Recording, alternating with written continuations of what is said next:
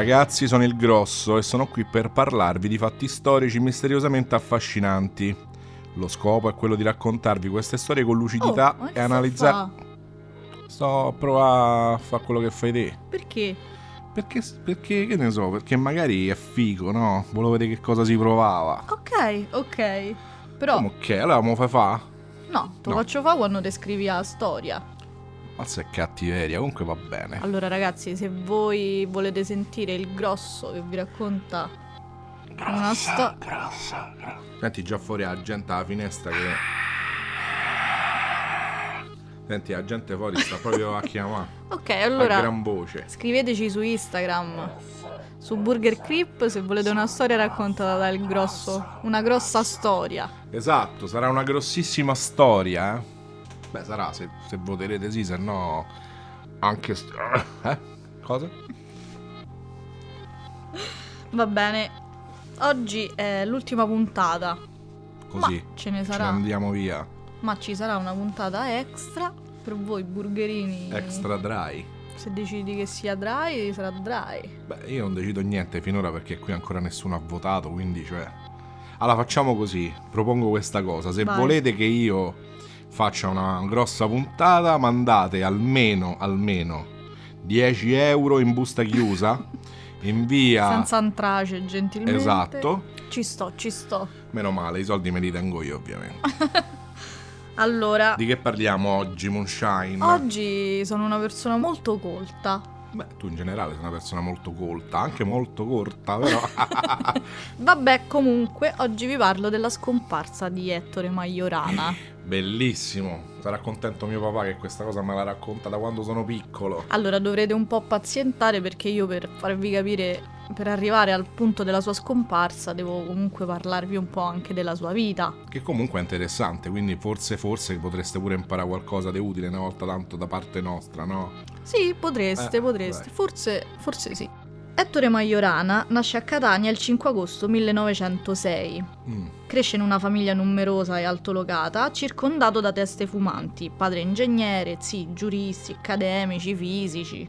mazza, una famiglia così, insomma. Definito genio anche da Enrico Fermi, già da piccolo si dimostra un bambino prodigio, mostrando precocemente un talento per la matematica. Come Sheldon, insomma. Sì, un piccolo scià, un grande Sheldon. Un grandissimo e soprattutto un vero Sheldon. Un vero Sheldon italiano. Eh. Conseguita la maturità classica a Roma, si iscrive a ingegneria. Come classiche, non era un matematico. Sì, però. Era matto, tragico. Voleva sapere un po' tutto. Forse Eh. voleva studiare il greco No, mo te lo spiego io per come sapere da dove viene la parola cadabatico. funziona. Mo te lo spiego io come funziona, perché il fatto che, che lui, come me, nasce poeta e quindi ha fatto degli studi classici. Dopodiché, siccome è diventato uno scienziato arido più di me, ha detto, vabbè, a sto punto vado a prendere vado a- diciamo, il mio indirizzo in matematica, capito? Invece lui era tutto fuorché arido, anzi era molto profondo. Eh. Comunque, non, non mi devi interrompere. Mm, la prossima volta che farò la mia storia, se me la farò, ti farò tacere per sempre. Comunque si Eh. iscrive a ingegneria, ma si lascia poi convincere da Emilio Segre a passare con lui a fisica. Ok, magari aspetta un attimo, adesso eh, parentesi seria. Io per esempio molti di questi nomi non li conosco, però sappiate che sono tutti accademici mh, italiani, mh, ma tipo coi controcoglioni, per, parla- per usare un termine aulico, insomma gente con le palle che nel proprio ambito insomma era qualcuno. Esatto. In quel periodo conosce infatti Enrico Fermi, allora professore di fisica teorica all'Università di Roma, Appunto. ed entra, seppur non assiduamente partecipe per via del suo carattere un po' sociale e misantropo, Eh, a far parte dei ragazzi di via Panisperna, ok. sede dell'Istituto di Fisica. Ovviamente questi ragazzi sono tutti dei grandi scienziati aridi e, e dei fisici, comunque studiavano tutti Hanno insieme. fatto il gruppetto de nerd. Insomma. gruppetto di nerd, sì, è proprio The Big Bang Theory praticamente. Esatto. Anzi, The Big Bang Theory. Ah, Comunque, per non entrare troppo nei dettagli su una materia che per me è oscura, sì. Brr, Massa è freddo. e non mi ero manco preparata. Mamma mia, pensa che te eri Ah! preparato. Gino Bramieri sarebbe molto contento di te. Diciamo che lo conosciamo principalmente per la ricerca sul nucleare, per la teoria simmetrica dell'elettrone e del positrone e per l'equazione di Majorana. Ti è, beccate questa, tu ce l'hai un'equazione col nome tuo. No, io ho... Voi ce l'avete un'equazione col nome vostro? No, e quindi vuol dire che siete delle grandissime... Eh? Teste di burger. Esatto, teste... Brava, teste di burger, mi piace molto più di burgerini. Te l'appoggio, brava. Teste di burger che non siete altro. Comunque, nel gennaio del 33 si lascia convincere ancora una volta Eh? ad andare all'estero, per la precisione a Lipsia e a Copenaghen. Copenaghen, così. È così l'inno di Copenaghen, io Sì. stato. Tutto il tempo cantavano sta cosa, ma compravo a memoria. Durante il soggiorno tedesco conosce e collabora con Heisenberg. Sì, quello di Breaking Bad, no? No, non è Walter White. Mm, Ed esprime opinioni contrastanti sulla Germania nazista. eh, contrastanti in che senso? Cioè, era contrario. No, nel senso No, che in una lettera era alla madre sembra che sia favorevole eh, perché dice che si liberano dei posti di lavoro. Ah, ecco, beh, certo, ci credo. E poi in un'altra lettera Eh. un suo collega fisico tipo gli dice eh però questa cosa del libero arbitrio, Eh, cioè nel senso non era tanto favorevole alle teorie naziste, cioè in alcuni casi sembra simpatizzare e in alcuni casi sembra invece non essere d'accordo. vabbè, il vago. A Copenaghen invece fa conoscenza con Niels Bohr Eh, e altri fisici importanti. eh, beh, Vabbè, comunque Bohr è quello dell'atomo, no? dai, non lo so, fino a prova contraria, sì, però questa cosa qua potrebbe essere un po' come Cata in... in eh, era, che lingua era, manco mi ricordo più il latino, cioè quindi non mi fido più Allora, dopo quella cosa, mi hai allora. mentito spudoratamente, mi hai mentito sapendo di mentina. Sì, sono molto profumata. Allora, Eh. sì, una volta per tutte, Eh, catabatico significa sempre dal basso. Il significato è sempre quello, cioè che viene Dal che va in basso, che va verso il basso, eh. ma viene dal greco catabaticos, Ok. ok? E perché, visto che tu lo sapevi, hai finto questa cosa? Per trarmi in inganno? Per far vedere a tutti, per far sentire a tutti le teste di burger che io non lo so. Che mi sono fidato come un bambino, mi hai veramente mentito, basta, me ne vado. Nel 34 Eh? Tornato in Italia muore il padre a cui era molto legato e Eh. il gruppo di via Panisperna Eh? scopre le proprietà dei neutroni lenti e dà il via alla realizzazione del primo reattore nucleare Mm. E della bomba atomica in quello che conosciamo come progetto Manhattan durante la seconda guerra mondiale. Ah, ecco, infatti vedi, c'era qualcosa che non ci hanno ancora rubato. È da quell'anno fino al 37 che Majorana comincia a frequentare l'istituto sempre più di rado. Si chiude in casa a studiare gli viene diagnosticato un esaurimento nervoso, colite ulcerosa, gastrite e smette di curare anche il suo aspetto. Eh, Tutto quello che fa è solo studiare. Nel 37 accetta la cattedra di fisica teorica a Napoli, dopo aver rifiutato quella di Yale e Cambridge. Un po' stizzito perché aspirava a quella di Roma. ha rosicato, insomma. Un pochino, sì. Vabbè. Poi non si può dire che non sa le cavardito, eh. No, assolutamente no. A Napoli continua nella sua vita solitaria, abbrutita anche dai problemi di salute. Eh. Arriviamo al sodo. al concreto della storia. Cioè, giustamente, perché dopo questo preambolo storico che ci hai fatto, c'è un motivo per cui noi lo stiamo raccontando a Burger Creep, che ricordiamo a tutto tutti, più chiaro. parla di true crime, di casi risolti, misteriosamente affascinanti, no? Ecco, persone scomparse, persone scomparse, persone certo. uccise. Persone uccise misteriosamente affascinanti. Persone scomparse misteriosamente affascinanti. Storicamente... Storicamente affascinanti pure loro, Eh perché sì. eh, certo. C'è un perché lo racconti qui, insomma, dai. Lo racconto qui perché fa parte della storia ed è una cosa affascinante. Mi, allora non ti dico più niente. È il 25 marzo del 1938 che Ettore Majorana si lascia convincere da amici a riposarsi un po'. Beh, io posso dire una cosa comunque, perché... Si lascia eh, convincere. si lascia convincere un po' troppo spesso. facilmente, un po' da tutti. Qualsiasi cosa. Ma famo questo, fidate, fidate di me. E poi alla fine... Majora, fidate, non te fida. eh, Si imbarca quindi su un piroscafo per Palermo. eh, Il giorno stesso, prima di partire, scrive due lettere Una ai Eh. familiari e una a Carrelli, direttore dell'Università di Napoli. Eh, che dice in queste lettere? Lascia intendere non molto velatamente in entrambe le lettere di voler suicidarsi o comunque Ah, ecco. di morire. Ma davvero, mazza, brutto. Sì, tipo alla sua famiglia dice "No- non vestitevi di nero, non Mm. piangete per me. Non piangete per me, sono già morto, come, Come diceva Barney. come Barney nei Simpson, esatto. E invece a Carrelli dice tipo... Ma devi ancora da dubbiotte, sbrigate. a carre, ca- sgancia i soldi. Comunque il giorno seguente scrive di nuovo a Carrelli da Palermo. Quindi, a- era morto. No, arrivato a Palermo. Eh. E gli dice che il mare lo ha rifiutato. E che vuol dire? In che senso? Forse eh, se voleva buttare e ha rimbalzato. Ci ha provato, ha rimbalzato, tornavo sul piroscafo. A carre, mi devi ancora quelle dubbiotte comunque, non te lo volevo dire. Eh. Comunque tornerà l'indomani a Eh. Napoli, ma Eh. intende rinunciare all'insegnamento. Così. Inutile dire che Majorana non tornerà mai da Palermo, almeno in linea teorica. Perché in che senso? Che va, non vede più nessuno. Ah. Ci sono una quantità esagerata di teorie sulla sparizione del fisico Eh. e poi di avvistamenti negli anni seguenti. Pure io, se posso permettermi, io una volta ero un po' palestrato, no? Ah. E ci sono un sacco di teorie sulla sparizione del fisico. Una di queste. Una di queste, la più accreditata, è che è Magno Forte. è così, eh. Allora, mo, torniamo un attimo seri. La domanda mia è questa qui. Ufficialmente, la cronaca cosa dice? Che lui si sia imbarcato a Palermo, per arrivare a Napoli, giusto? sì. Però non è, non è sceso mai dalla nave, dal piroscafo, come lo vogliamo chiamare, una volta arrivato a destinazione. Quindi si sa che è partito, perché resta il biglietto, eccetera, eccetera. Però non è sceso mai nessuno. Allora, ufficialmente lui è sparito nel tragitto Ah. tra Palermo e Napoli. Ok, quindi ma, cioè, diciamo nel- durante il viaggio. Sì, Eh, però all'effettivo, se tu Eh. ci pensi, lui compra il biglietto per Napoli da Palermo, eh. Ma non abbiamo nessuna sicurezza sulla sua presenza effettiva sulla nave. Eh beh, certo, può essere successo di tutto, però insomma la tesi, quella ufficiale, prima che ci racconterai, insomma, le varie ipotesi che sicuramente ce ne saranno svariate, è questa, per far capire un po', un po' tutti, e me compreso, il punto della situazione, come è successo.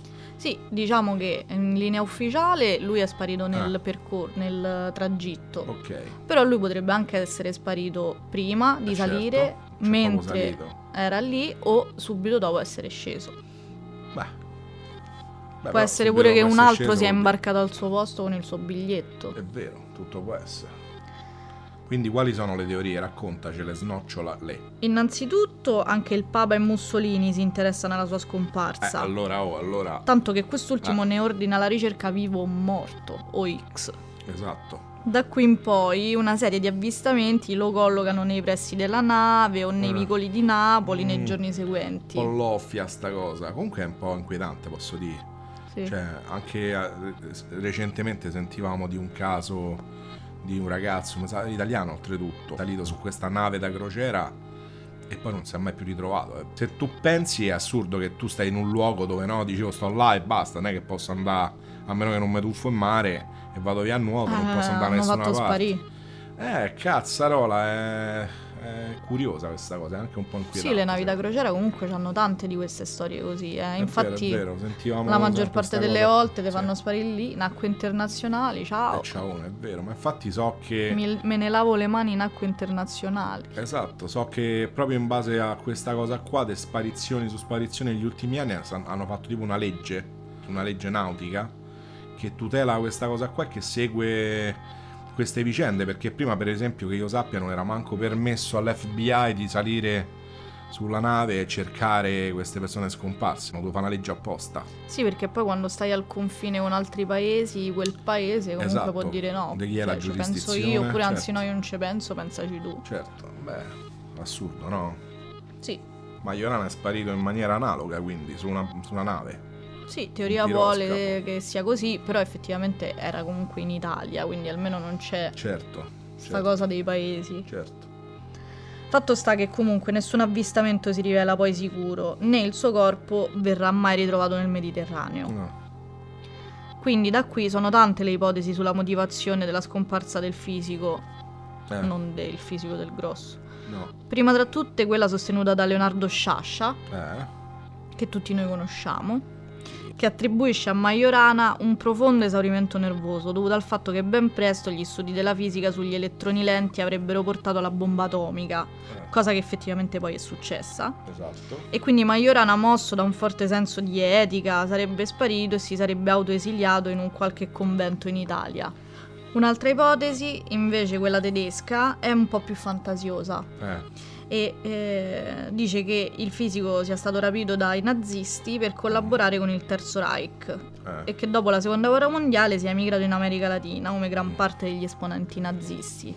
Beh, comunque, mo, per quanto assurde possano essere, essere queste ipotesi, secondo me sono quasi tutte valide perché in quei momenti, in quei tempi era, non ti dico uso comune, però insomma, durante la guerra mondiale gli americani hanno fatto razzia dei medici e degli scienziati nazisti che catturavano invece di essere messi nei carceri o fucilati, insomma, quant'altro venivano anzi Utilizzati. utilizzati e incorporati nei loro ranghi. Tant'è vero che adesso non mi ricordo come si chiama quello che contribuì alla costruzione dei razzi V2, che erano quelli che la Germania sparava direttamente in Inghilterra. Alla fine della guerra fu prelevato, portato in gran segreto in America e fatto parte integrante dello studio sui razzi che andarono sulla Luna poi negli anni 60. Non lo sapevo. Eh sì, eh, hanno fatto, ma più di una cosa del genere è successa, ecco perché ti dico che la scomparsa di Majorana, per quanto assurda può essere, poi se viene raccontata in questi termini qui di prelievo forzato, segreto da parte di chissà quale altra nazione non mi stupirebbe. C'è un cervello No, no, così. assolutamente. In realtà il fatto, la stranezza di questa sparizione è che non abbiamo nessuna prova su nessuna di queste Eh, teorie. È forse questo proprio per fatto. questo allora, secondo me, che poi le può Anzi, valorare. comunque abbiamo varie prove, ma nessuna di queste è dimostrabile. Eh, però, però secondo me proprio questo eh, avvalora invece per assurdo la tesi che non si è suicidato perché sennò il corpo lo ritrovavano. Ehm, viene poi contemplata ovviamente a causa delle sue lettere seppur contraddittorie e dalla profonda depressione in cui era caduto negli ultimi anni l'ipotesi del suicidio. Poco credibile però perché è paradossale che un suicida ritiri in banca alcune mensilità dello stipendio che finora non aveva toccato. Eh, Questo poco prima di uccidersi in linea teorica.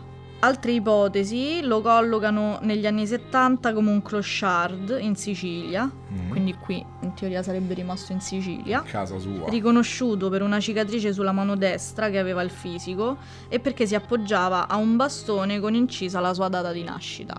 Mm. Beh, curioso, eh? Curioso, sì. Questo fatto.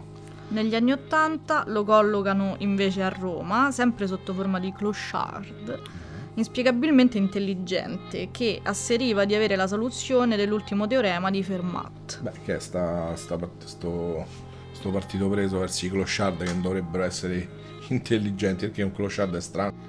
No, vabbè, stranamente perché si aggirava per le strade e gridava io conosco E la soluzione. al quadrato. Eh sì, così. Io sono amico di Einstein. che esatto, è più sì, però un po' meno maneggiante. Perché è un Io enigma. Sono amico di Einstein, così dicevo. O meno maneggiante. eh, prima andava già sti là, poi meno maneggiante. Comunque questo teorema di Fermat è un Eh. enigma che ha attanagliato molti Eh, fisici lo so, lo so, lo so. e matematici. Io pure no, cioè, ho passato notti insonni sul teorema di Fermat prima di poterlo. eh, Dal 1600. Eh, eh beh, sono arrivato io e l'ho risolto. Prima di poterlo risolvere ho passato mo- molte notti senza dormire. È stato un po' complesso, però vabbè, alla fine ce l'ho fatta. No, che è questo silenzio, non va bene. Il teorema di Fermat l'ho E risolto, qual è il risultato? che è giusto. Ma sì. Che è giusto che mi devi dare un numero. Sei. Hai visto? Eh, Perché questo è- come catabatico dal latino. Tu ti devi fidare, è così. Se tu adesso eri. Allora, non se tu adesso eri mai- la voce. Se tu adesso eri Maiorana, ti dicevo fida, te sei era fidato. Eh, Dici. sì, e beh, se non faceva sta fine. Eh, porello. Senti, invece io da te Sì. voglio sapere una cosa. Va bene, la saprai. Voglio sapere Eh, il numero sì. di... Di? Di? Di che? Il numero di fermato, non te lo posso dire che non, No, no. non te lo devo distribuire. 32808. Esatto, punto 8. Eh. Numero? Voglio sapere la, la cosa, la, Eh, la spirale logaritmica. Sì, vabbè, mo, eh, cioè, allora facciamo così. Eh, Io adesso farò un podcast tutto mio soltanto sulla, Sulla matematica, matematica. Dove dirò, senza manco spiegare che cosa sto a dire, solo numeri, frazioni, equazioni, tutta roba a stecca bomba, tutti mega numeri. E basta. ragazzi, torniamo per favore a Majorana invece di stare a sentire. Ne farne di cazioni. Quindi, in queste teorie di clochard, comunque risulta inverosimile però che una persona del rango sociale e dell'intelligenza di Majorana scelga deliberatamente l'indigenza, a meno che non sia caduto in rovina. Che potrebbe pure essere, perché comunque in quei tempi che gli scienziati navigassero nell'oro. Che io sappia manco ora purtroppo per loro, perché comunque, tanto per cambiare, chi usa il cervello e lo mette al servizio de- del pianeta, poi in cambio non c'è quasi mai niente. Però, poi lui comunque soffriva di depressione, eh comunque sì, comunque problemi. è una roba un po' comune il fatto dell'indigenza fra i letterati, gli scienziati, soprattutto dei primi del Novecento. Guarda Tesla, per esempio, no? per citarne uno. Eppure morto lui in povertà, eh, ha sta- sposato un piccione, è diventato uno psicopatico, quindi, come si dice, non mi, non mi sorprenderebbe se anche il povero Majorana ha fatto Avine lì. Infatti è un esempio lampante di genio e sregolatezza. Esatto. Che lo definisce il Kafka della fisica per i tratti schizzoidi Mm. e all'altezza di Einstein e Newton per la sua immensa intelligenza. Mazza, insomma, mica cavoli. E ce lo siamo forse troppo dimenticato, Majorana nella storia italiana. Mi sa che la storia italiana si dimentica un po' troppi Majorana, secondo il mio punto di vista. Sì. Comunque, eh, tu hai una teoria su cosa possa essere successo? Ma- Secondo me, per quanto Eh, possano essere tutte ehm, inverosimili, in realtà sono tutte valide. possibili. Sì, anche secondo Solo me. che la maggior parte delle persone, degli avvistamenti, ripeto, non sono affidabili tanto da dire ok, sì, è Majorana.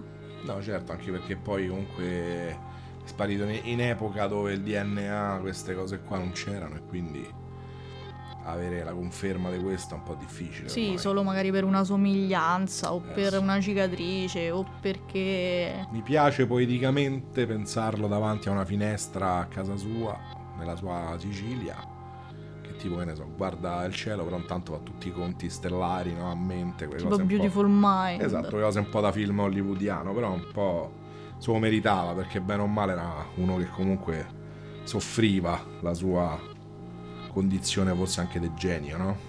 Sì, è vero. E quindi proprio in virtù del bene che vogliamo a Ettore Majorana, Esatto. voglio chiudere col ricordo che più lo definisce, secondo Eh. me, di Edoardo Amaldi. Mm. Lo vuoi leggere tu?